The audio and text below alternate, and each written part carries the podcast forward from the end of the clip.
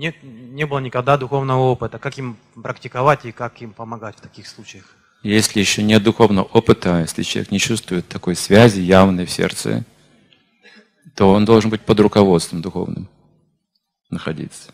Это важно.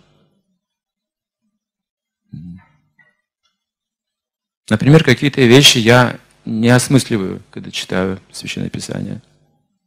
Ну, как-то осмысливаю, но я понимаю, что далеко мне еще до этого. Я просто нахожусь под руководством. У меня есть гуру, и я спокоен.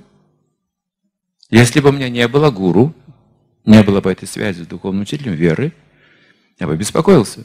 Погодите, тут написано то, что я не понимаю, как я могу это делать. Я бы не согласился. Простите. Вы даже не можете разъяснить. Я бы, у меня был бы конфликт с писаниями. Но поскольку у меня есть духовный учитель, у меня есть вера, духовный учитель, я под руководством чувствую, что я под руководством. Я чего-то не знаю, гуру знает, гуру Парампара знает, Прабхупад знает. Какие проблемы? Надо почувствовать это руководство, зависимость. Потому что как можем все знать? Мы много чего не знаем. По внешнему виду. Я шучу, вы все знаете. Вы самое главное знаете, что надо повторять Хари Кришна. Знание будет открываться само, говорится, как солнце всходит, вот свет будет проявляться сам, если мы под руководством находимся духовно.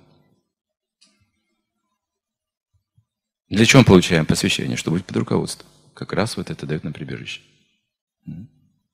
И далеко не каждый преданный сразу почувствует вкус трансцендентный, практикуя сознание Кришны. Пропад говорит об этом. Это далеко не каждый, и далеко не сразу это может быть. Однако уже что-то нам нравится, не так ли? Что-то нам уже нравится здесь.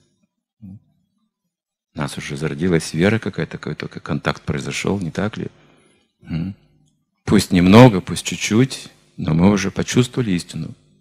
Уже осознаем истину. Теперь нужно руководство.